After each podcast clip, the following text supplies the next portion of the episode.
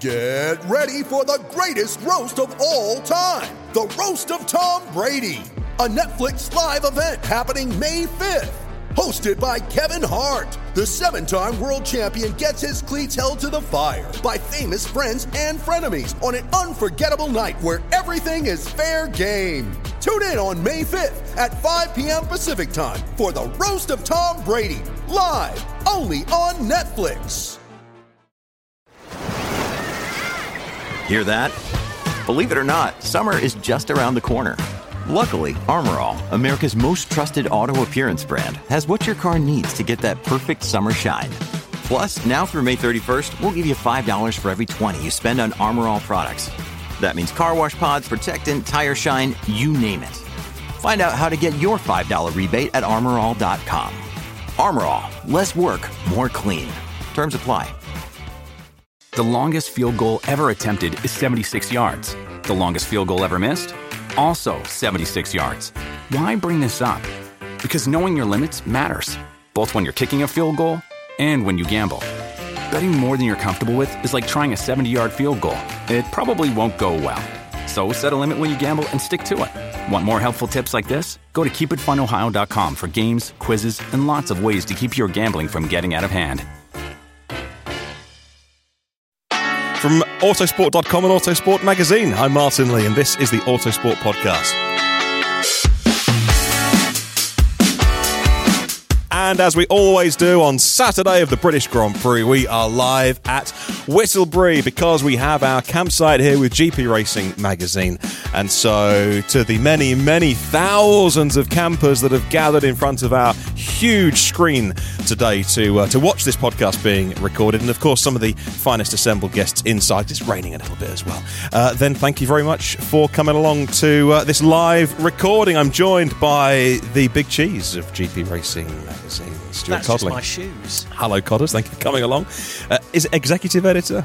I'm the, I'm, I'm, I am the big cheese now. It's just the editor. Just editor. No executive anymore. Jake Boxall, Legge, and Megan White, thank you for joining us on the podcast today. Big story, of course. Max Verstappen getting pole for the British Grand Prix Codders. But the big talking point, of course, is the second weekend of the big McLaren upgrades, and they go and stick it on the front row, second and third as well. Great result for Piastri, but Lando Norris as well. I mean, I, I don't want to pour cold water on the uh, the whole thing because um, it's great to see the McLaren second and third.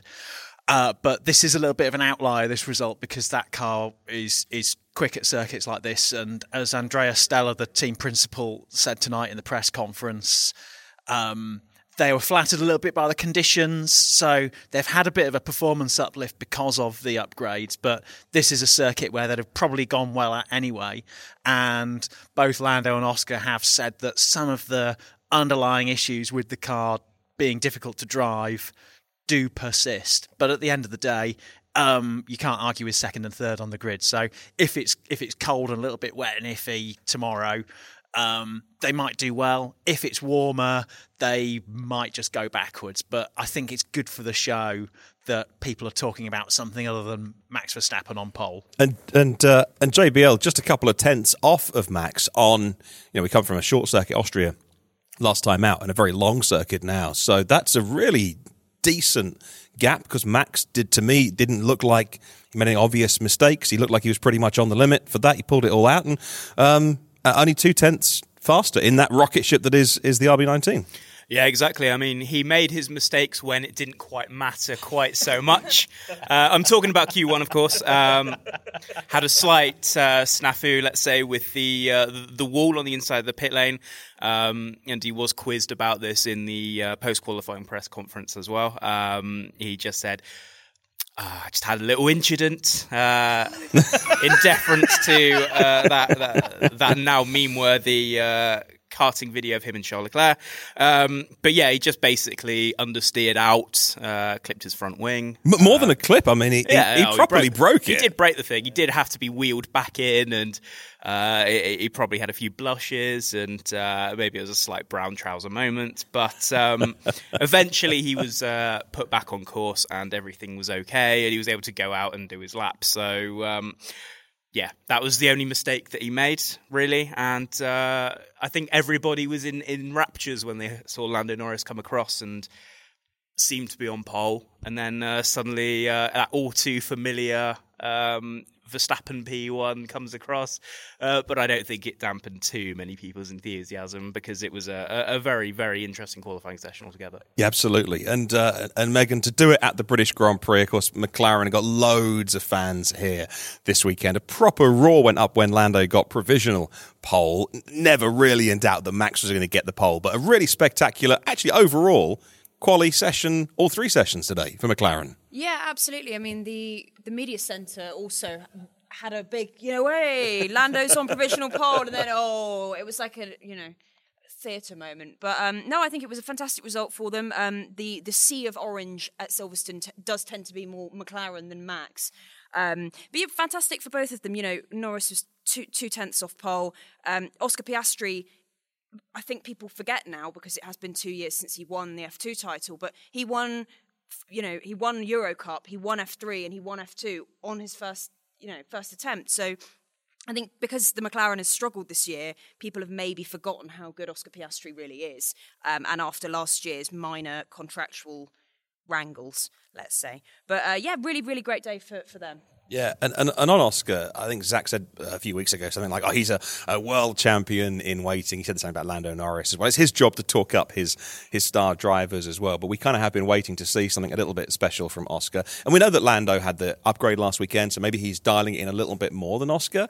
But that was a really impressive drive to see him, you know, to see Oscar Piastri in the press conference, or you know, Jenson Button interviewing them afterwards. That was that was really good to see. Proper second driver stuff. Yeah, and it will be a great boost to his confidence. You know, he has had this really difficult. He had the difficult time last year with where he was actually going to be this year. Now he's had the difficult start to the year with the McLaren struggling so much. And you know, yes, it is Zak's job to big them up, but for for Oscar, this is his best uh, his best qualifying result in F1 so far. It's his best qualifying result um, since his last F2 race uh, in Abu Dhabi in 2021, which maybe it's not remembered for that. Did something else But, happen? Uh, some, I don't know, but uh, yeah, he's he's a brilliant driver. He always has been, and I think it's really good that he's getting the chance now to show that.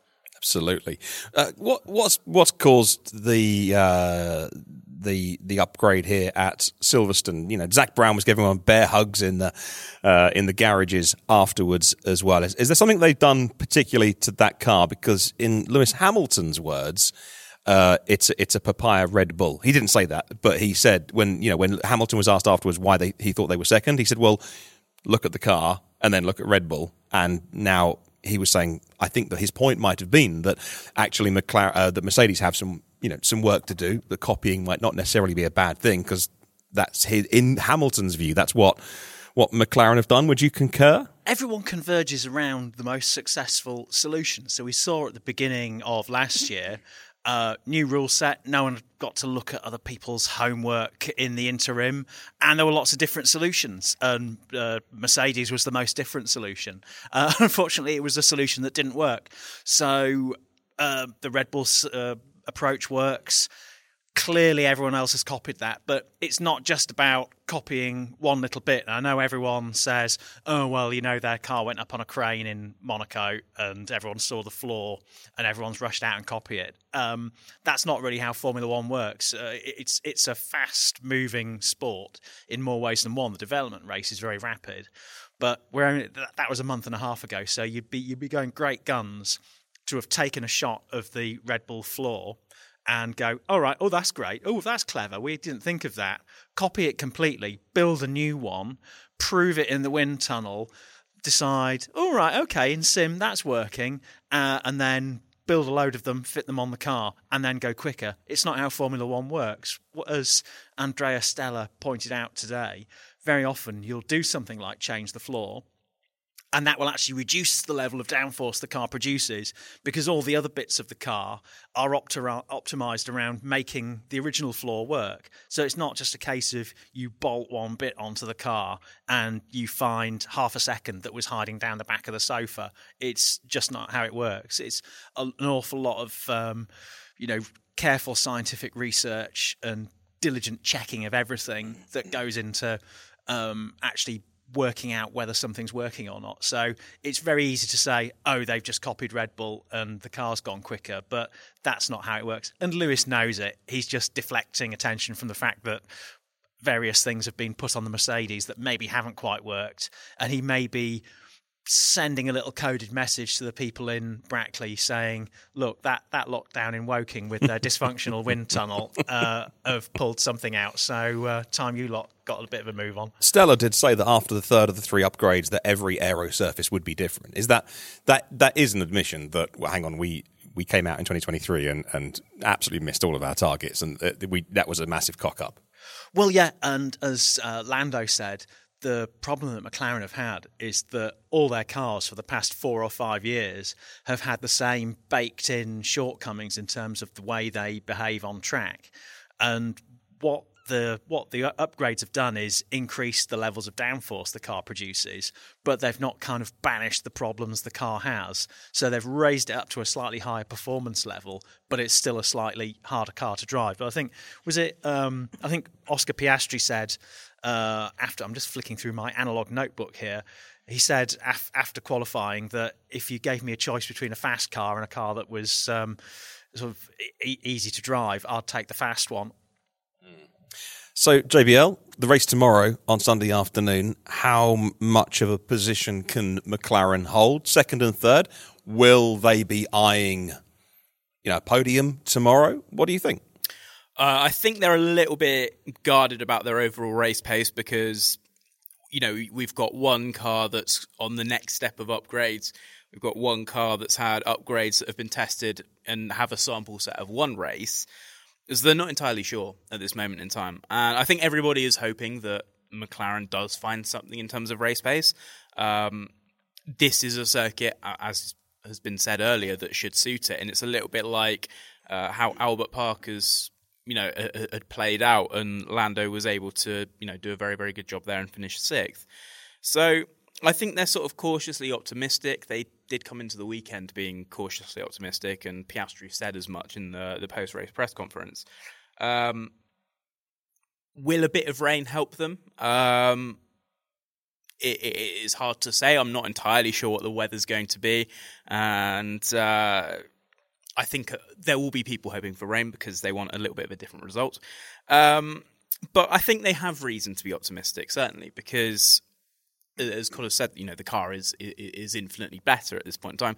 Yep, sure, maybe it's still trying to throw the drivers off every now and again, but ultimately they're able to find a higher performance baseline with it, and that's the key thing. Uh, what happens now is we start to see. Um, how they manage tires and things like that. If it's a straightforward dry race, if it's a wet race, is the car going to throw them off into the barrier? Uh, hopefully not. so we're going it is very much we're to have to wait and see because uh, I don't think they have all the answers. So uh, I certainly don't. I'll, I'll, run through the I'll run through the top ten uh, after Q3. Max Verstappen, Lando Norris, Oscar Piastri, as we've mentioned already, followed by the two Ferraris. It was Leclerc, then Sainz in fourth and fifth, then the two Mercedes. This time George Russell winning the teammate wars and beating Lewis Hamilton sixth and seventh. We're going to get on to Williams. Don't worry, Alex Albon eighth. And then Fernando Alonso, we'll talk about surely his disappointment in qualifying ninth in the Aston, and Pierre Gasly in tenth in the Alpine. But just to talk generally about qualifying today, Megan. That was uh, it was you know wet dry, wet dry. They didn't you know we had was it seven or nine cars went out in in Q one on intermediates. They all came in. They're like, no, we need softs. It was that kind of thing, you know, that kind of shake up of of a quali session that I think us F one fans love to see, um, and it just throws everything up in the air as a as a spectacle today. What did you make of, of watching Grand Prix uh, qualifying at Silverstone? Yeah, it was fantastic. I mean, the the F one qualifying in many ways was like the rest of the day had been, but condensed into an hour because first thing this morning for F3 and then later for F2, which is between FP3 and qualifying, they also had really mixed conditions. There was a lot more rain for F2, but um, you know there was that mix of conditions, and it, it did make for an interesting qualifying session um, and and produced some great results. You know, Alex Albon in in the Williams in eighth, considering what has been said recently about them having equipment that's 10, 20 years out of date. Um, he's doing a fantastic job, and he joked, "Oh, I'm a bit disappointed," which really proves how far they've come. If you think about, you know, last year and how much they've really, and the year before, and they've really, really moved on. So I'm, you know, it's good to see Williams making that step. Um, there was, you know, there was red flag caused by Magnussen. Bottas ran out of fuel at the end, and he's been disqualified. Is that what it was? I didn't see Yeah, the afters. He, he failed to produce a big enough sample. Which Oh, that- is that's- a litre. You never so want to it was- produce a s- too small a sample. It's awkward, isn't it? It's happened a few times. It happened to uh, Richard Verschoor in F2 last year. He scored his maiden F2 win in Austria last year and then was disqualified. All sorts of things happening. I mean, the Leclerc, um, the Ferrari boys, Leclerc and Sainz had a had a spat uh, over the radio. I Um, couldn't. Uh, what was that about? They were, but and, then, uh, and didn't uh, didn't Leclerc apologise afterwards for coming across as more aggressive than he meant to sound or something? It was one of those things where you say something in the heat of the moment, and then you listen back to it, and people play it back to you, and you go, "Oh, it sounded a bit, a bit silly." And and what had just happened is they'd agreed in advance. Uh, you know, each weekend they take it in turns. Oh, I'm in. I get to go choose my priority spot, and I get to choose if I'm in front or behind. And they'd just had a bit of, with all the disruption that had happened in Q1. Sainz was then worried he wasn't going to get to put in a good enough lap, which meant that he then wanted to get ahead to put in a good enough lap. Um, and Leclerc threw a bit of a strop and, oh yeah, nice overtake there, Carlos. And I don't. I think sometimes they probably don't quite twig. Oh, this is going to be played back. Everyone's going to hear this, and I'm going to sound like an ass. and that is what happened. It- it- that is and what that's happened. why he said, "Oh, I'm. You know, I sounded too aggressive." And Carlos said the same. You know, it's a high tension, high pressure moment. You say things that you know, and everyone does it. We do it. You know, we we all do it in our in our lives. So it was. You know, they were both a bit kind of cooled down after that.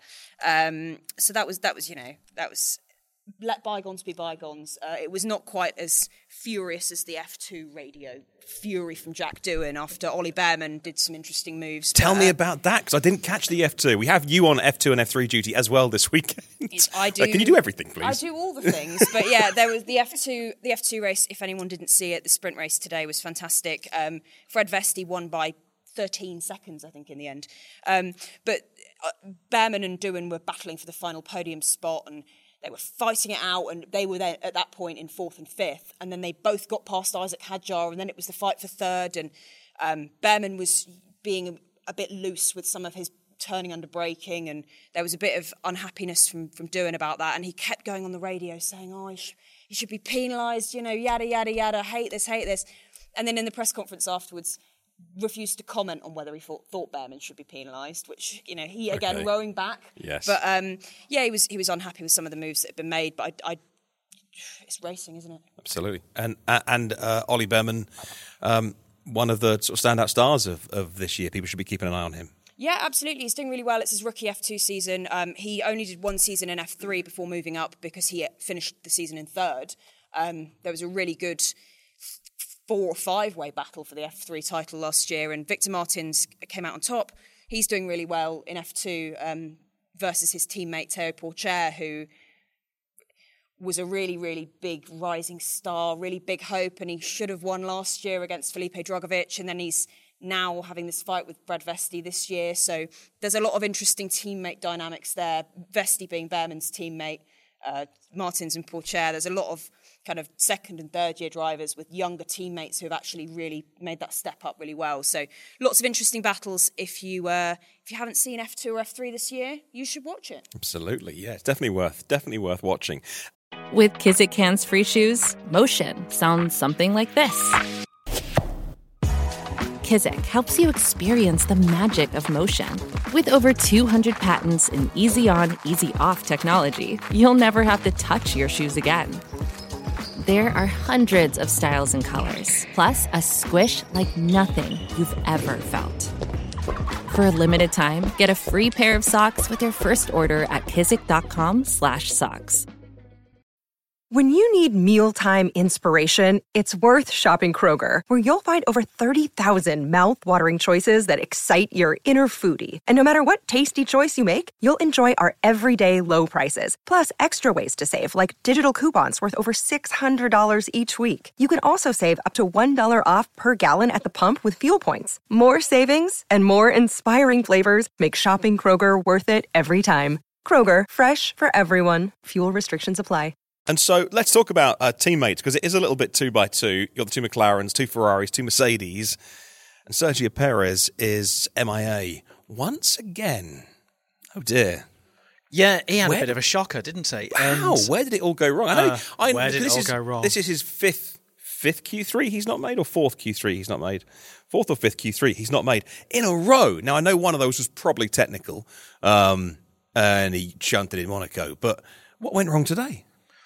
I, I think it's about time we went up to Sergio Perez and cast ourselves. Was was it the um, was it the busboy in the hotel who said to George Best, "Where did it all go wrong?" Come on, Sergio. Well, not so long ago, I was being told by many Sergio Perez fans in the YouTube comments of the stuff we make that I'm not giving him enough credit for being a, a world champion in waiting, a potential. He's going to take it to Max this year. After okay, as, after Azerbaijan, admittedly, um, and I didn't believe it at the time, and I'm glad I didn't because he he can't be he can't be this absent, and he can't be this absent because if something goes horribly wrong tomorrow in the first corner, and you know if it is mixed conditions, and I don't know, a McLaren gets its breaking point wrong and takes off Max Verstappen. Okay, Red Bull are still going to win the championship this year. Max will still be champion this year, but it would it would it would ruin that record of of winning every race, which they which they may do this year.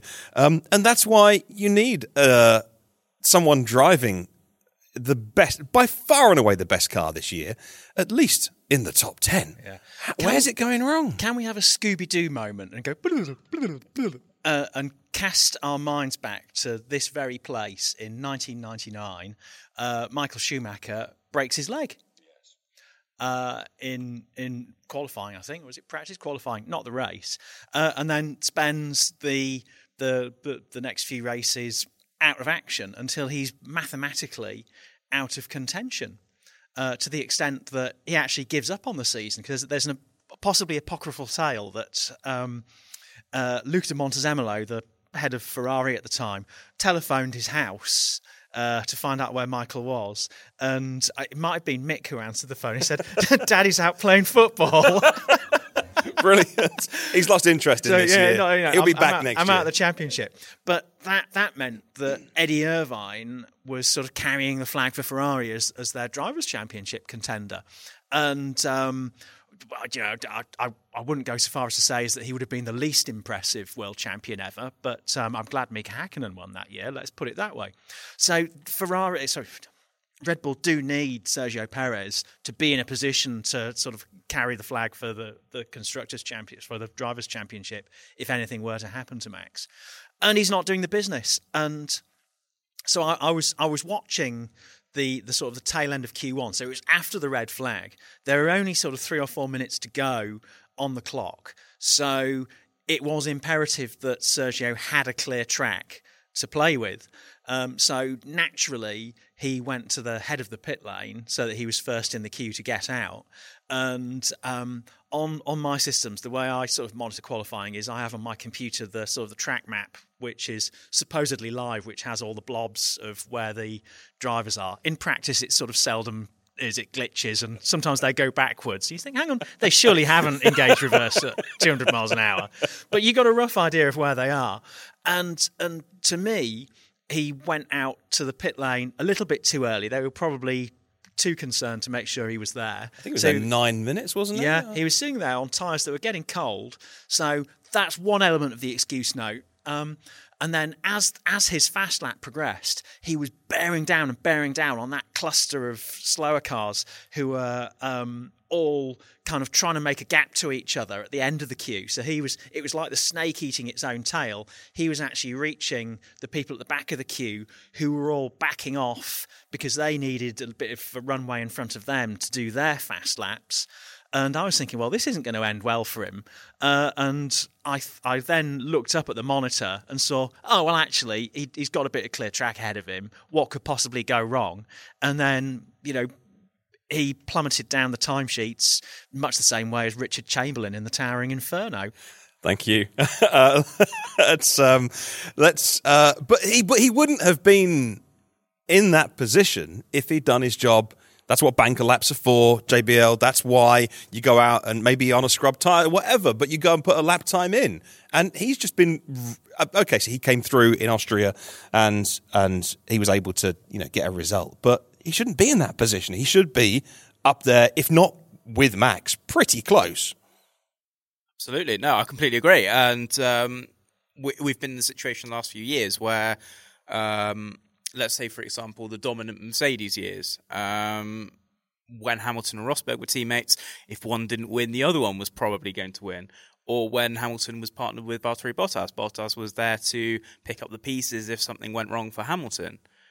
So it's a, it's a tale of how do you utilize your number two driver, and part of it, I think you have to say in that moment, putting Perez, I guess, out first and giving him that license to go first, and then he was doing his cool down lap when everyone else was improving. That's you know that might be a little bit on the team and for them not maximizing their resources. Um, but equally, you have to put that in the hands of the driver as well. And and, and to to hark back to Connor's example of uh, Eddie Irvine taking over from when Michael Schumacher was uh, uh, out for, I think he was at eight races of that season.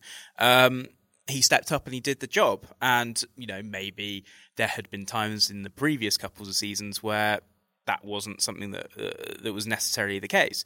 But uh, uh, in that situation, you know, he went through and he, he took the, the title absolutely down to the wire. Um, could you honestly say that if Max Verstappen was not in the picture, would Sergio Perez be picking up the pieces? No, because he is very, very close in the constructors, uh, sorry, in the drivers' championship to being overtaken by Fernando Alonso, a man who hasn't won a race yet this season, Absolutely. and has been ridiculously consistent. And that consistency is something that Perez needs to show.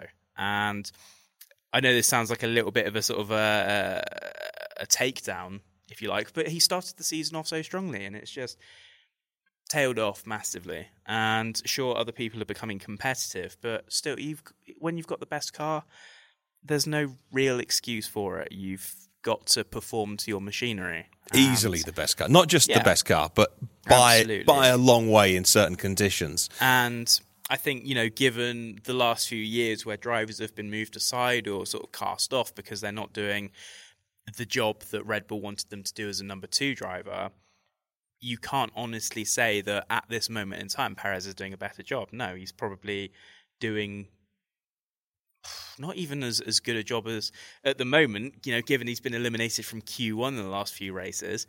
You know, he's not doing he's not even doing what Gasly and Albon did uh, Yeah. the last couple of seasons. So Yeah.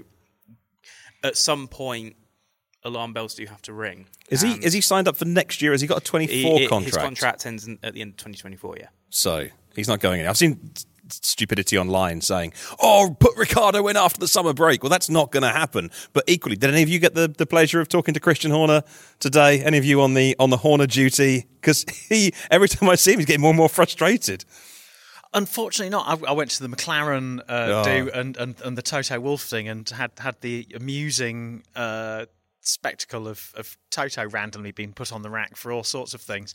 The, the the main thing with Christian Horner sessions is they sort of tend to migrate in time, and depending on how annoyed he is, uh, the more they migrate, or the, or the more they actually don't happen. When we were doing stuff on Zoom, you'd be sitting there on tenterhooks at home on a on a Sunday evening because no one was going to race this because of COVID, and you'd be waiting for the Christian Horner session, and you'd be you know look at, looking at a blank screen, and basically the message would come through that he's flounced off in a huff. Oh, and then where did where did he, what was the hour long that he did? Was it in not in Brazil? Was it in Mexico? Where did he do the hour long robust defense of them breaking the rules?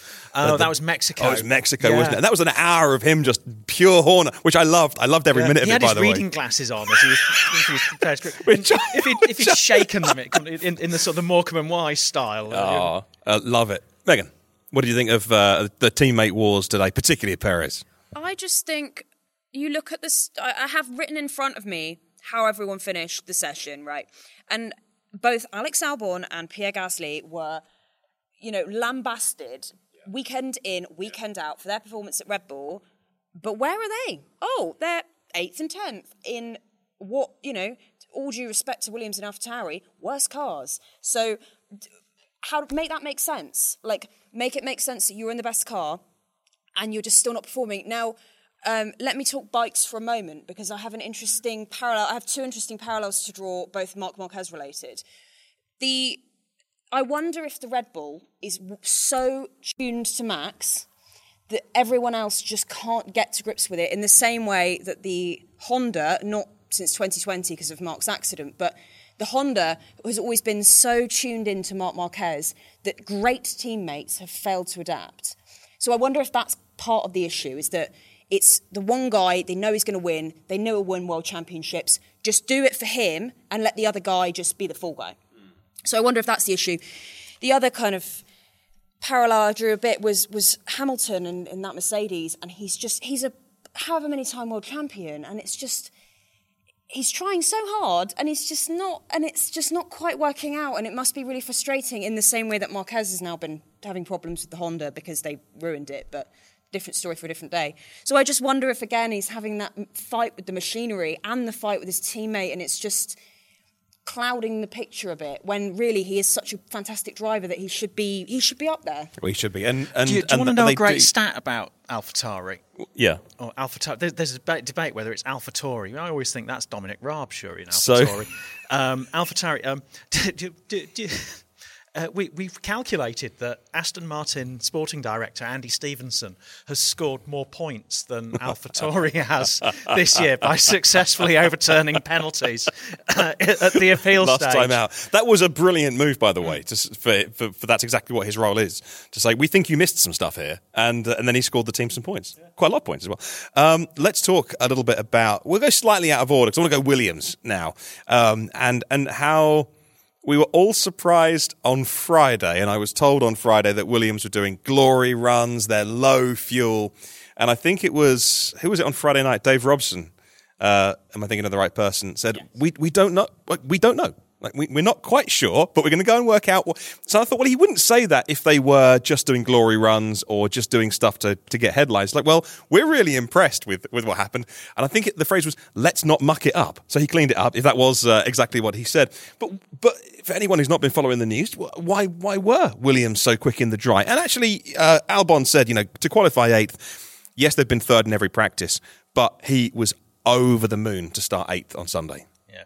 That car and, and lots of Williams over the past few years have basically been bars of soap in a straight line. So circuits like Silverstone, where you don't need downforce particularly, are classic Williams territory. The car has had some upgrades in the past few races, but um, it is quite an amazing achievement, and both drivers have, have done very well. I think Logan Sargent's performance, although you know he was he was outside the top ten, he he kind of disgraced himself to an extent because he lost some good laps to track limits violations, and at one point his race engineer said, "You need to wake up." Uh, so he, he lost. He went off at Stowe. He went off at Copse and had times deleted. And when the when his time was deleted for going off at Copse, he sort of snappily responded that the stewards needed to look again. Well, they, There- they, there- they there- don't need there- to. there- there's a boy who's got a rich dad. Yes. Uh, no, they got it right the first time, so thank you. But uh, you drive the car uh, uh, less badly. Um, but yeah, it's really impressive. And can they? Can they? JBL? Can they have a decent Sunday afternoon? Do you think? I think so. There's definitely the ingredients there to do it. And if um, because Williams has put James Vowles up for a lot of media sessions lately, and just hearing him talk about how the team is developing, how he came to it, how it's sort of developing under his watch, it's been really illuminating because I don't think anyone's ever really spoken so openly. And, and Megan touched on this earlier. No one's really ever spoken openly about how little investment the team has had over the last few years. Um, and towards the end of the the Frank Williams, Claire Williams era, there just wasn't the investment. And they were relying year by year on just basically drivers to bring some money. Um, some years they had a decent, you know, maybe a title sponsor like the Martini years, and some some years they didn't. Like in 2018, for example, relying on two paying drivers. 2019, sort of relatively similar. Um, in that Mercedes was, I think, greasing the wheels a little bit with to get George Russell in the car. Um, it'd been such a difficult few years, and for him to now come in and say, "Okay, I've been at Mercedes for the last, God knows, he- he's been there since the BAR days actually." And for him to know what a championship winning team looks like, for him to know what resources they need, it's just been, you know, really interesting from from the outside in to see him at work. And, and he said, look, that you know this car's still got a lot of hallmarks in last year's car, which was fantastic in a straight line, but lacks downforce. This current car, the FW45, it still does lack downforce, and it still does lack uh, you know the sensibilities needed at some of the more tricky circuits, but it does have that excellent straight line speed. And Vowles is sort of pretty confident that Williams now has an upgrade package where it can fight for points each weekend. Um, and, and and it seems to be the case. And you know, there's a lot of straight lines that still it still requires you know some degree of downforce because they're such high speed corners, uh, and that's where these current cars really excel. But it just seems that they've hit upon a little bit of a purple patch. And um, Albon actually admitted he was slightly disappointed with P8 because uh, he thinks he probably could have done a little bit better because he was uh, P3 in two practice sessions, I think P2 in another. Um, and I, I, think, yeah, I, I, agree with Codders in that, you know, Logan Sargent probably should have been in Q3 as well. Um, I think there's certainly a big opportunity for them to score points uh, on Sunday. Um, you know, I think a lot of people would be will be hoping that that is the case because, the, as, as, as I've said, the team has sort of fallen on hard times over the last few years.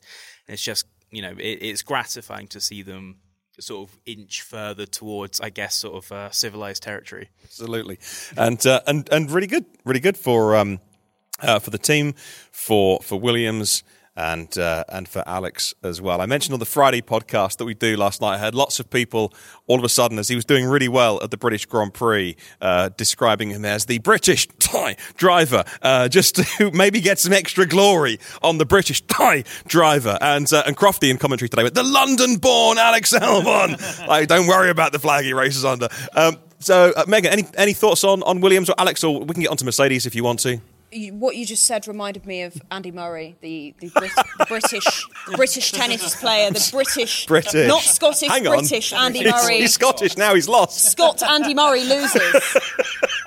so it's, it's one of those, isn't it? No, I think um, I think Alex has been doing a fantastic job. Um, it's great to see Williams doing well, and the more teams do well, the better.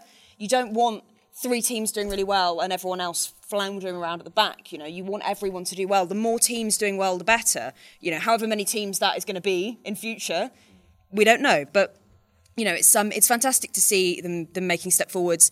Um, it was a shame that AlphaTauri's big moves didn't seem to have quite helped as much as they they, they hoped they would. Um, but you know, I'm sure that they'll go back to the drawing board on that, and, and we'll see what happens with with that. And I mean, talking about teammates, the Tsunoda De Vries. Mm. What's going to happen with, with Nyck De Vries? We don't know. Well, Helmut, so. Helmut Marko, uh, when he said, uh, I don't, uh, or, or, Christian Horner said, don't do it, and I overruled him, and I yeah. think I think he was right. Like when he's, there was two or three races ago, I was like, oh, that's kind of you not coming back after the summer break, kind of thing. Well, I think it's kind of harsh to, to publicly say that as well, because how's that going to make Nick feel? He's struggling anyway and then for someone to say that, it's like, what? How am I going to come back from that? And um, he's proven he is talented. That's not the problem here. So um, I think that's difficult as well. And you know, he's he's clearly trying. And then Marko said, "Oh, someone said what's happening with Nick, and oh, I'll tell you in Zandvoort." And it's like, that, you know, what's that supposed to mean? So it's it's hard. It's a hard it's a hard series. You know, it's not just F one that's like that. F two and F three are the same. You know, it's if you're not performing at the top level every single weekend, people are going to start to question you. And it's like Daniel Ricciardo last year. How many people were questioning him? So yeah, well, he's got a smile on his face this year because he's not doing too much. Sort I, of doing a bit of telly. I saw and... him. I saw him gleefully bouncing about earlier. You know, he looked, looked like he was having a lovely time. I so. think he's still got the McLaren money and he's got Red Bull colours on and uh, his team's winning and yeah. everyone's happy. Yeah, exactly. Um, so I think I think in terms of the the kind of lower end of the of the qualifying grid, um, the the two Alpha Tauris will be disappointed that it hasn't kind of improved for them. If I could just interject on the De Vries situation, because you know I've uh, I, was I worked with him back when I used to work for F2, and I worked with him in Formula E, um, so I know Nick reasonably well. And the first thing that you, you you learn about him is that he's incredibly self-critical and everything that you know you read in the media and everything the the Dr. Helmut Marko says Nick's already been there you can guarantee that you can guarantee that that's been around his head and it is disappointing to see you know him struggle because I believe that he's a better driver than what he's showing in Formula 1 I think that the AlphaTauri is a very, very difficult car for a rookie to pick up. I mean, Yuki has had good performances in it this year, and he's showing what a good driver he is. But I I think that's after you know two years of being able to deal, deal with similar machinery. Um, for Nick to come in and drive something so alien to him, um, it, it's such a difficult situation to be in because we saw him last year with Williams and you know score P9 first time out that's the driver that you know I believe that he is, and I think if you put him in a car that is probably a little bit more, let's say, neutral, um, he, would get on very very well with it.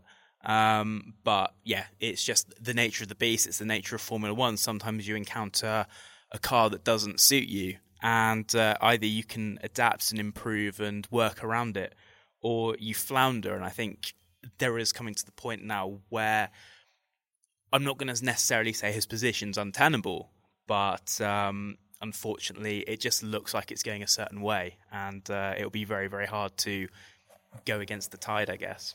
With the Lucky Land slots, you can get lucky just about anywhere. This is your captain speaking. Uh, we've got clear runway and the weather's fine, but we're just going to circle up here a while and uh, get lucky. No, no, nothing like that. It's just these cash prizes add up quick. So I suggest you sit back, keep your tray table upright, and start getting lucky. Play for free at LuckyLandSlots.com. Are you feeling lucky? No purchase necessary. Void where prohibited by law. 18 plus terms and conditions apply. See website for details. Lucky Land Casino asking people what's the weirdest place you've gotten lucky? Lucky? In line at the deli, I guess? Aha, in my dentist's office. More than once, actually. Do I have to say? Yes, you do. In the car before my kids' PTA meeting. Really? Yes. Excuse me, what's the weirdest place you've gotten lucky? I never win and tell. Well, there you have it. You can get lucky anywhere playing at LuckyLandSlots.com. Play for free right now. Are you feeling lucky? No purchase necessary. Void where prohibited by law. 18 plus. Terms and conditions apply. See website for details. Yeah, no, it really will. He's having He just hasn't switched on his season, much like Logan Sargent, until well, I guess this weekend, really, because he had some decent, uh, decent pace but the car had decent pace. But yeah, those drivers haven't really switched on their season to the point that they've not shown anything yet. And it's like you want you want a, a, decent weekend to show this is what I can do. I also thought that with the unsafe release as well, that burst of frustration on the radio where he, where Nyck de Vries jumped on the t- on the radio and said, "Come on, guys, you just that was an unsafe release." And the one thing you never do is say to the stewards, you know, by the way, can you please fine us? I, I, don't know if that that fine has come through yet. I haven't seen the news afterwards. I don't know if they've got a, a financial fine or anything for that. Um, I've not seen the news, but that, that's the one thing you don't do is jump on the radio and say basically it's a fair cop. Let's finish off. We haven't talked about the Mercedes. Very aware that we need to spend a good chunk of time at the British Grand Prix uh, talking about the two cars that will line up on the grid tomorrow, 6th and 7th, with George Russell out qualifying his teammate Lewis Hamilton. Uh, we know it's a competitive year last year, but we know that they were throwing some stuff. We know subsequently they were throwing stuff at Lewis's car because he was more experienced at, at the setup. But generally, in terms of teammates, they've scored similar amounts of points, qualified pretty similarly. George is on the pace. We know Lewis is brutally fast.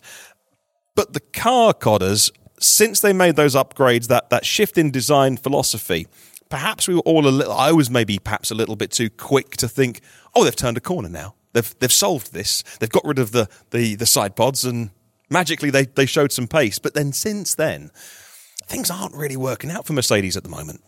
Yeah, it's still a difficult car, and um, they haven't banished the problems. Rather, as with uh, McLaren, the underlying things that make that car difficult to drive do persist. So they've they've added downforce to it.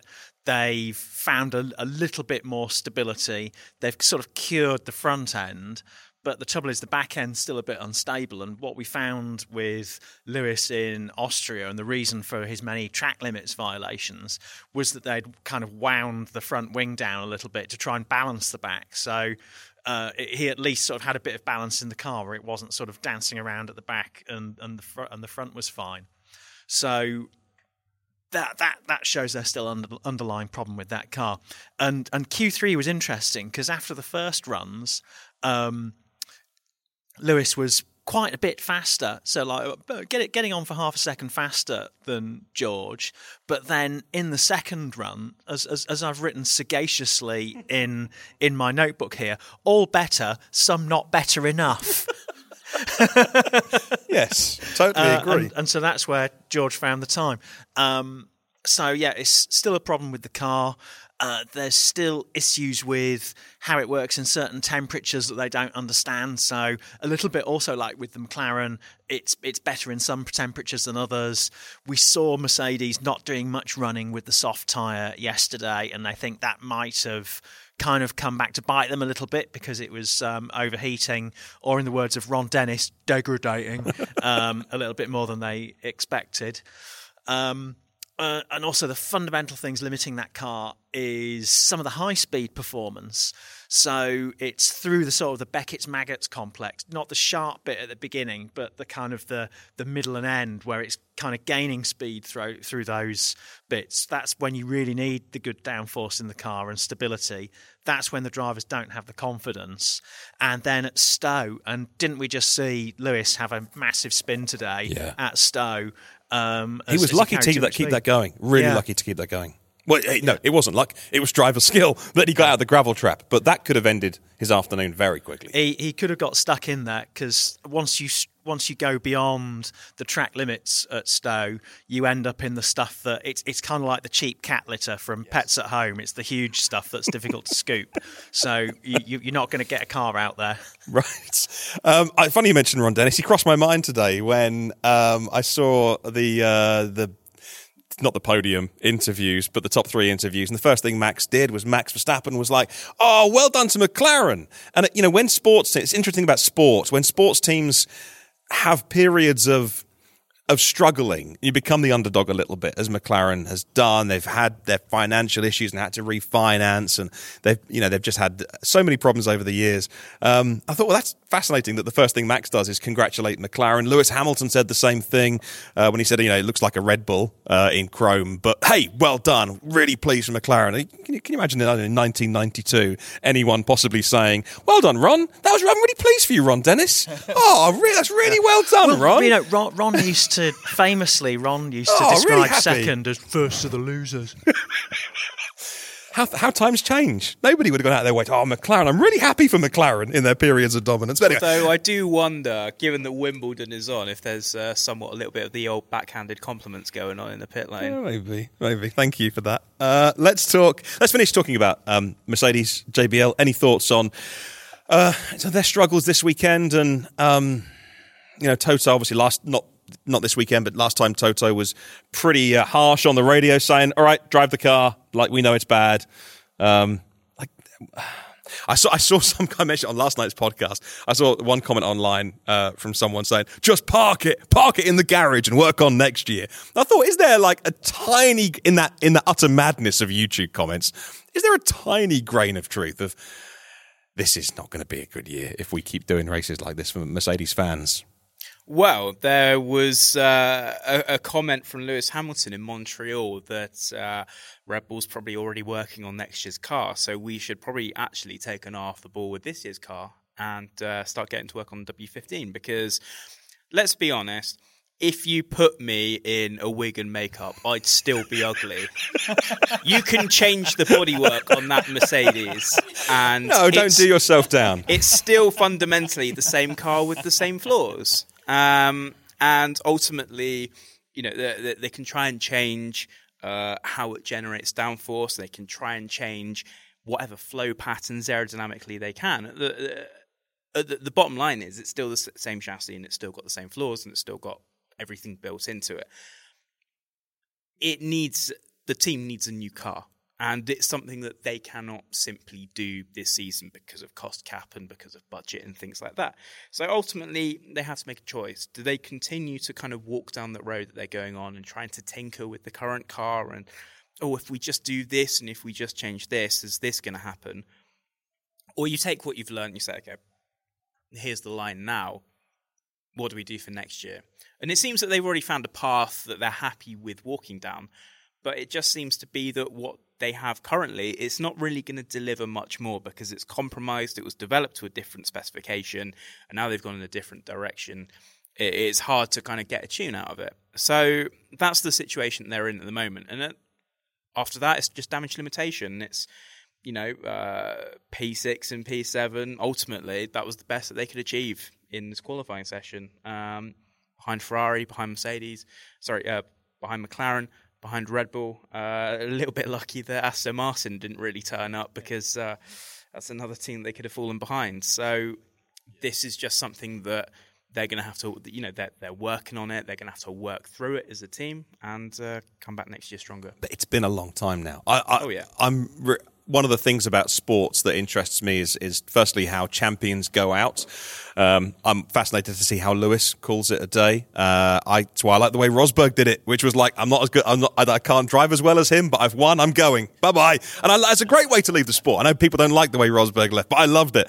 Um, so I'm fascinated with that and also fascinated with dynasties that fall because you think, well, how, how can Mercedes have so many good people working there? And they do. And to, to, to struggle so much. Uh, I was talking to someone who was a more you know recent fan and that's not to be sniffy. I'm aware that we work for a 70 year old magazine and so it's easy to sound sniffy against new fans. That's fantastic. Anyone's welcome in formula one. But they're like oh after all the years that red bull struggled it's good to see they're finally doing well uh, they said to me. And they, they they hadn't been around for the vettel years. And you think okay so so but but red bull pulled it back. Um, and they went they went through some pain uh, with renault uh, and and and they took the risk with Honda, and so yeah, it really fascinates me on on how how dynasties in sports uh, how how they fail, and it's unthinkable that that team at Brackley could could be on their way down, but it's it's starting to get to the point now, Megan, where it's it's uh, it's not looking great. It's ups and downs, isn't it? You know, you Ferrari. Yeah. Like Oh how goodness, how not- yeah. successful have Ferrari been? And then you ups and downs and peaks and troughs and Red Bull with Vettel and then Red Bull between then and now and then Mercedes and McLaren had their time and Williams had their time and so you know it's it's all about ebbs and flows. It happens in football. It happens in you know happens in every sport. Um, and I think it's just one of those things. Not everyone can get it right every year. If if Mercedes had continued to just keep winning every single year, people would complain about that. People will complain about whatever happens. So I think it's it's how they bounce back is the important thing. Um, and you know, I, you mentioned like new fans. I'm a new fan. I have no shame. In, I started watching F1 in 2019. I have no shame in that. I watched Drive to Survive and was like, "This is really cool." This is good. So yeah, I don't, I don't care. I think people sniffing at it need to get their head out their. But, Absolutely. um, you know, it's. I think that the the history and the ebbs and flows are, are great to inform the past, but they won't predict the future. You know, Williams doing really well in the past, McLaren doing really well in the past. You can't rest on that. Mercedes can't rest on all the success that they had to fix the problems they have now. Um, and you know, speaking about Lewis and when he eventually does step back, he hasn't got that long left, and I think he's aware of that. And I think that's why it's so important that, as you suggested, that they maybe need to look at next year's car because he's in his late thirties. You know, Fernando's still doing it, yeah, but Yeah. not not everyone's Fernando, and he is going to get to a point where he wants to step back, and I think he deserves to win more before that day comes. You made him sound like a 100 year old tortoise. He's not got long left. you know what? You know what I mean. Everyone's everyone's career comes to an end, Yeah. and he he's aware that he's closer to the end of it than he is to the start. It's like Adrian Newey was saying the other week. You know, he is coming towards the end of his career now, and it happens to everyone. And I think that Mercedes, in order to give Lewis the, the kind of end of his career that he deserves. Need to maybe look ahead and look at next year and work out how to make things better. Yeah, they they know that. There was an interview outside number ten with um, Stefano Domenicali and Toto Wolff, and they had the uh, the Downing Street stuff this week, and uh, they were just singing Lewis Hamilton's praises, and uh, and I think Stefano said something like, you know, he's a great ambassador, and he raises issues that other drivers can't because of his profile, and Toto said, uh, yeah, now we need to give him a car that he can win with, and I thought, yeah, well, he, he knows that, and everyone says it publicly, but um, yes, well, we'll wait and see how the race goes tomorrow. Yes.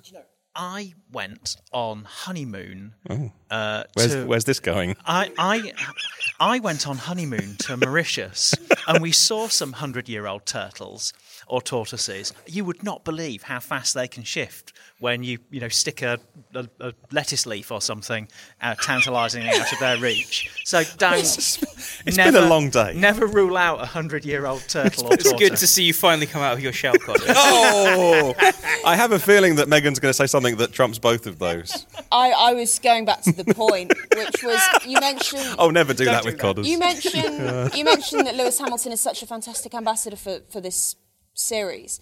The fact that he is that outspoken. He talks about bigger issues than just F1. He he is a really brilliant representative for Formula One, and he he does talk, speak about difficult things. He speaks about issues that we should really be tackling more in this series. And now that Sebastian Vettel's gone, who did did a similar thing, there really needs to be a bit of thought about who's gonna who's gonna do that. Who's gonna step into those shoes? Who's going to you know, support people who aren't being supported by F1. You know, think about getting. We've I've been doing a lot of um, discussion with More Than Equal recently about helping women to get into F1. Who's going to help? And it shouldn't be Lewis Hamilton's job, but we need all the drivers to help solve these problems and to talk about these problems. And Lewis Hamilton leaving the F1 grid will be a, a massive shame, not just because he's such a talented driver. Yeah, and it won't be Max because we know Max wants to drive the car and race the car and win and go home and not, you know, not do too much else. Uh, before we go, in our last five minutes, uh, we will. I just want to talk about the team that is just out over the road, and that would be Aston Martin. You know, I've been over the last year, been here for a sort of a few reasons, a few recordings here at Silverstone. Every every time I come back, Aston's getting bigger. They're investing. I'm sure they're built Stroll a bigger corner office than he had the last time he had it inspected. Build me a bigger one. Um, I'm half joking, and uh, and and and it's impressive what they're doing. It's impressive the car they rolled out at the beginning of the year. And Alonso drove it spectacularly.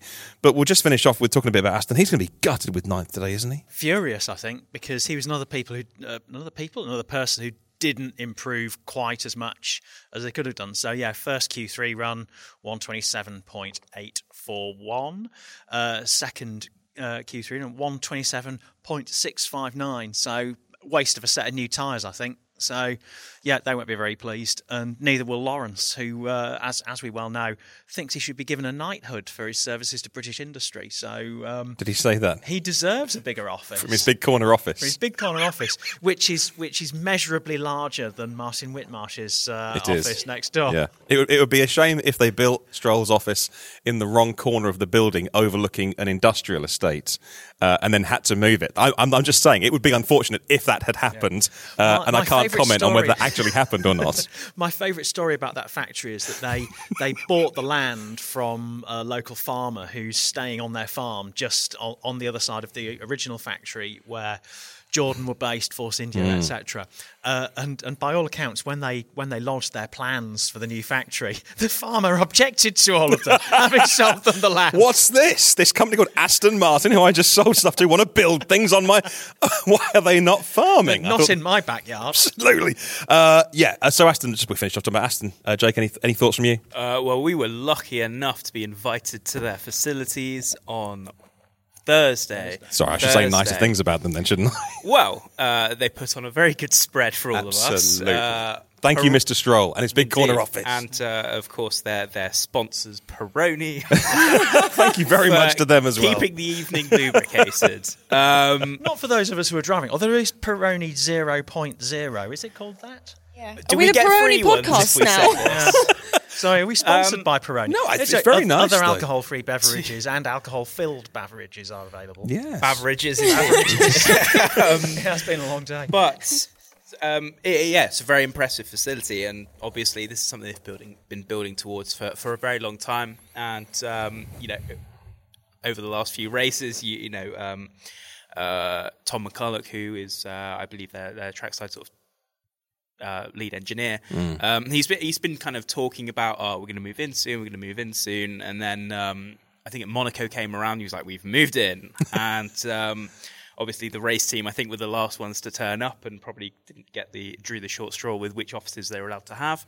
But it's a, it's a very impressive facility and they're building more. They're building, you know, they're going to knock down the old Jordan facility. Um, it kind of sits in between where they're going to be building.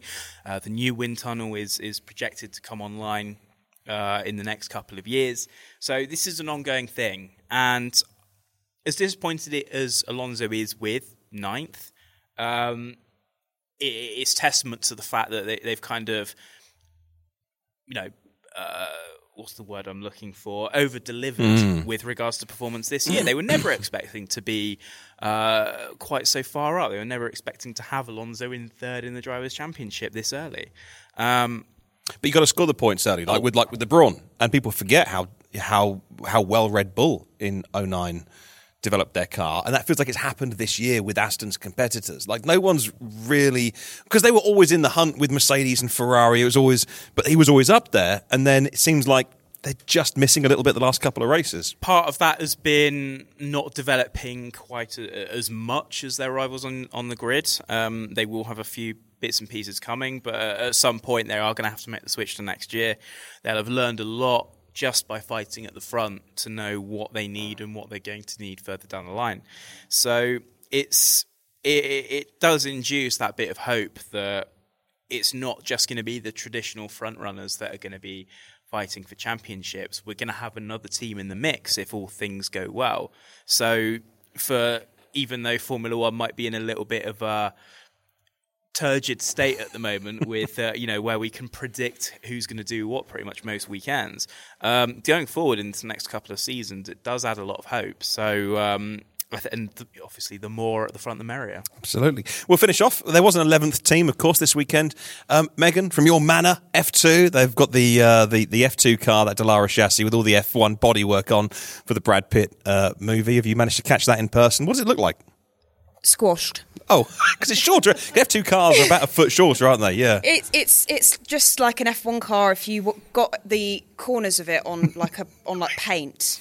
Yeah, but don't do it- Photoshop, not Yeah. paint, and and squashed it in a little bit. Do you know what I mean? Yeah, yeah. Um, it looks very cool. The whole thing is very cool. It's very impressive and shiny and Hollywood and all the rest of it. The garage looks pretty real. Swanky. Like, yeah, it's swanky, isn't Um, it? Yeah. it, it is. I mean, it, we'll see what the film's like. It's a big project. It's a massive undertaking. Lots of people have worked on the project. Brad Pitt's here.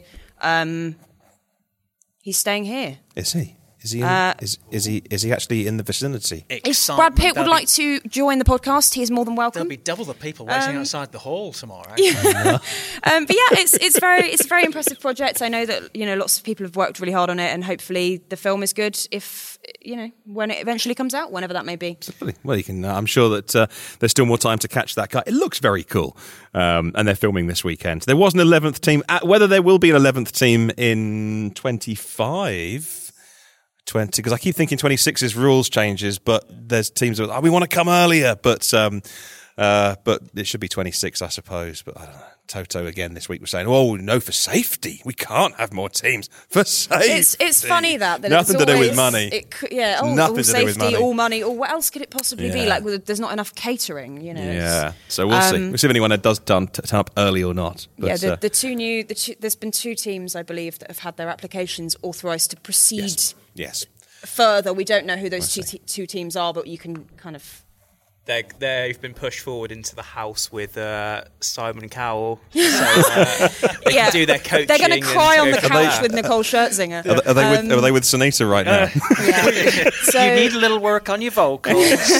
But We yeah, I mean, it'll be it'll be interesting to see if we if we do end up with an extra team. Um, Yeah. Andretti seemed to be very enthusiastic, so I, I don't know if that would be a bad thing. You know, let let people join in. There was a hilarious scene in the media centre today as um, a couple of us were kind of looking out onto the paddock and we noticed that um, in the huge FIA motorhome, which in itself is quite amusing because F1 built themselves a big motorhome and the FIA have built an equally sized motorhome right next to them. And there's like this little veranda on the top deck. And who should we espy but FIA President Mohammed bin Sulayem in an occasionally heated discussion with Toto Wolff? And who knows what they were talking about. But, you know, just as we were sort of having a little giggle to it between ourselves, all of a sudden, one of the, a, a photographer I know sort of walked past. We're going, "Yeah, what are you looking at?" And I said, "Oh yeah, look, there's um, the president of the FIA and Toto Wolff." So he sort of takes his huge lens and starts getting a good telephoto shot of it. And then naturally, because photographers have gravitate towards one another, everyone else saw him taking a picture. So thousands of photographers just descended on this corridor. I thought the building was actually going to tip sideways It was a- under the weight of all this equipment. It was a conveniently located chat on a massive balcony directly across from the media centre. Yeah, I wonder could've if gone that anywhere may have else. been yeah, deliberate. yeah. It was probably about the catering or something. I don't, I don't Yeah, I'm not. Ha- know. I'm happy about. no, this is not right. I said brioche bun. Uh, we should call this a day. We should definitely call this a day. Uh, I think it's got to that time of the evening when uh, we'll we'll wrap this one up. Thank you very much for your contributions to the podcast. Uh, once again, we are here at uh, Whittlebury in the GP Racing Fan Village. If you're listening this year and you're thinking, you know, I want I, I want to go along next year, uh, we can highly recommend uh, coming here because it's uh, it's a great atmosphere. Uh, you can stay with a, a, bunch of fantastic fans. Of course, you've got all the fantastic facilities of, of Whittlebury as well, including a shower, which goes a long way when you're camping for the weekend. get a good meal. Don't yeah, don't underestimate the a good shower. Uh, so yeah, that's uh, that that's uh, that's where we are this weekend. Thank you so much for your contributions. That's the podcast today, and we'll catch you on the next one. Sports Social Podcast Network. Okay, round two. Name something that's not boring. Laundry? Ooh, a book club. Computer solitaire, huh? Ah, sorry, we were looking for Chumba Casino. That's right. ChumbaCasino.com has over 100 casino style games. Join today and play for free for your chance to redeem some serious prizes. ChumbaCasino.com. No purchase necessary. Where prohibited by law. 18 plus terms and conditions apply. See website for details.